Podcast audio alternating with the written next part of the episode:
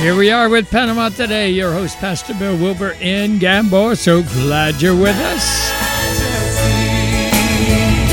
I'm realizing that's the same thing I say every morning.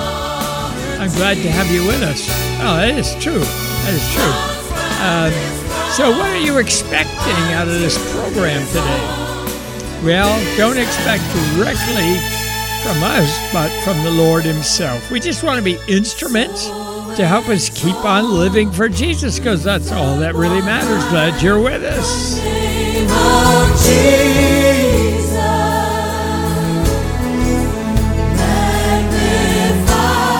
I was talking to some kids one day and I said, Do you do what you say? Uh-huh. Do, do you do what you say? When your teacher says something, I'm going to do this and I'll bring it home, or I'm going to tell another student this that. You do what you say you're going to do? Well, there's a word in the Bible for that, which is extremely important and important for us to teach kids, to teach adults, and that is the word integrity. Integrity. Integrity means to complete, undivided, unbroken entity. Purity, moral soundness. There's several verses in the Bible. I'm just going to give you two of them. Psalm 26, verse 1 Vindicate me, O Lord. That's in other words, uh, go to work to get it straightened out so that what I've done is right. The Bible mentions the word about integrity here. Psalm 26, verse 5 says, Vindicate me, O Lord, for I have walked in my integrity. In other words, I did what I was supposed to do. I have also trusted in the Lord. I shall not slip. Verse 2 Examine me, O Lord, and prove me. Try my mind and my heart. In other words, don't be double minded. Tells us in James 1, verse 7 8. 7 and 8, they're not to be double minded because when you're double minded, the Bible tells us you won't know whether you've got the right decision or the wrong decision. And you're going to be unstable in all your ways. So that was Psalm 26, verse 1. I got another one to share with you in just a moment. Well, we're going to get right into another uh, verse here Psalm 41, verse 12. We're talking about integrity. Do what you say. Psalm 41, verse 12. As for me, you upheld me in my integrity and set me before face forever. I just want to mention to you a minute here. I have done Bible studies before, and in particular, several what they call Navigator 2 7 courses. And we would have a number of people in those maybe 8, 10, 12. But everybody had to memorize a verse every week. Actually, it's five for the 10 days, uh, 10 weeks. And uh, when you begin, you do one a week for a few day, uh, weeks, and then you get uh, that you pull the rest together so that at the end you know them all and you do them every week. You do your verses over and over again. I hope that's clear. And so when you come back to each week, when you gather, you're divided into maybe groups of at least two or three, and you go over your words. And in a sense, you might say, a person has said, Yes, I sign up and I will do my course. And it begins by saying, I will do these verses.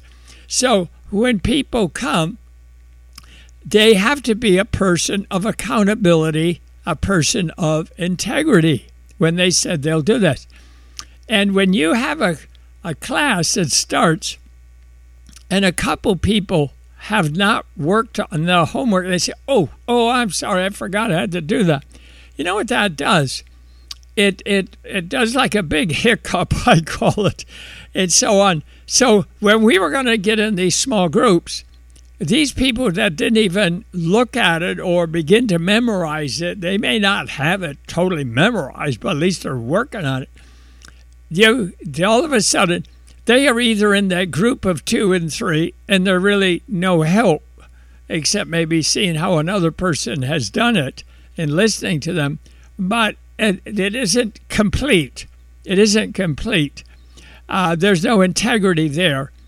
And so it's going to force them the next week, they have to have both of them done. All of a sudden, they're behind already. Now, see, this is a little thing but this is a biblical thing of being a person of integrity. Yes, I'll do that. I remember several years ago, a person said, Well, I would like to do this job in the church. Uh, I, I'll be available, so on. I said, Oh, that would be a great thing. Could you help hand out bulletins and greet people when they come?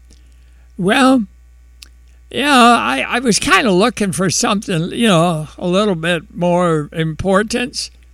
And um, what, what did you have in mind? Well, I kind of wanted to be doing something up front here. I want to do this and I. And the person was not a person of integrity at that point to say, Here, uh, how can I be of help? I want to serve the Lord. And since they won't be a person of integrity and doing that little thing, it's pretty hard to move them on to the next thing. And sometimes then that person kind of disappears. They're never back in the church again. They move to someplace else. And when a person joins a church, this is sometimes we are, uh, as a pastor, we are excited to have new members, and somebody says, I will do this. And sometimes uh, we're too hasty or a person wants to be baptized, we said, Oh, this is great. But maybe they haven't been trained. Maybe they don't understand what they're really doing. Maybe they don't understand what that word means. And because of this, moving on, there is not enough integrity in what they said they were going to do. And it, it, works in both people uh, sides, the pastor and the leaders, and who are going to say they're want to be part of something. The important things is it's not just in the church, it's for schools, and you have a class of 20 or 25 students, and the teacher sends out all these reports to do this, this, this project, and the kids come back and they haven't done their part and their part, and it slows everything down. Slows everything down. So God is looking for people of integrity. Jesus wants people of integrity. You know what those people are? They're called disciples. Disciples. And uh, the basis is do what you say that you're going to do. Here are the importance of integrity. I wrote down five things right here. Number one, you find in integrity what is the heart of God. God really wants your heart. God really wants to know what's in your heart and wants you to know what's in His heart. That's integrity. You begin to learn more of what is really in the heart of God. This is His nature. This is His faithfulness. He does faithful things. You see, you know why? Because He is faithful, He is trustful. And so we want to, as we know the Lord, we want to have the same heart of God in our hearts as well. Number two is double minded. Be uh, we want to hear the voice of God. If we don't um, come to a place where we don't want to be double minded, we're not going to hear the voice of God until we break through and say, God, I want your will more than anything else in the world. I just want that. I want to have the assurance in prayer that we have answers from God. So, when you're a person of integrity, it's going to make a whole lot of difference about hearing from God, hearing what God is speaking to you about. Because God could be speaking to you something, and directing you and you missing it. You don't, if you're double minded, you, you would say, gee, I don't know, is that from God or not? So, number three is God looks for a person of integrity. And if we find this in the book of John, where the fifth disciple, his name is Nathaniel, and they find him out under this tree, a place of meditation and thinking, and they say, Hey, this guy over there, Jesus says, when he comes, he's a person of no deceit. There's no hidden motive in this guy. He really wants to know what he says he wants to do. Do what you say. And they say, This guy, Nathaniel, we want him. We want him. Are you a person of integrity? A person that doesn't have any hidden motives with other people or thinking with God, some hidden motive? The thing is, God doesn't uh, know. Uh, God knows, and uh, you're not going to get away with being uh, with a hidden motive when you work with God. Number four, you are faithful in little things, He will trust you in the bigger things. So, as an example, if you need a plumber and you call on uh, somebody, say, Hey, do you know a good plumber?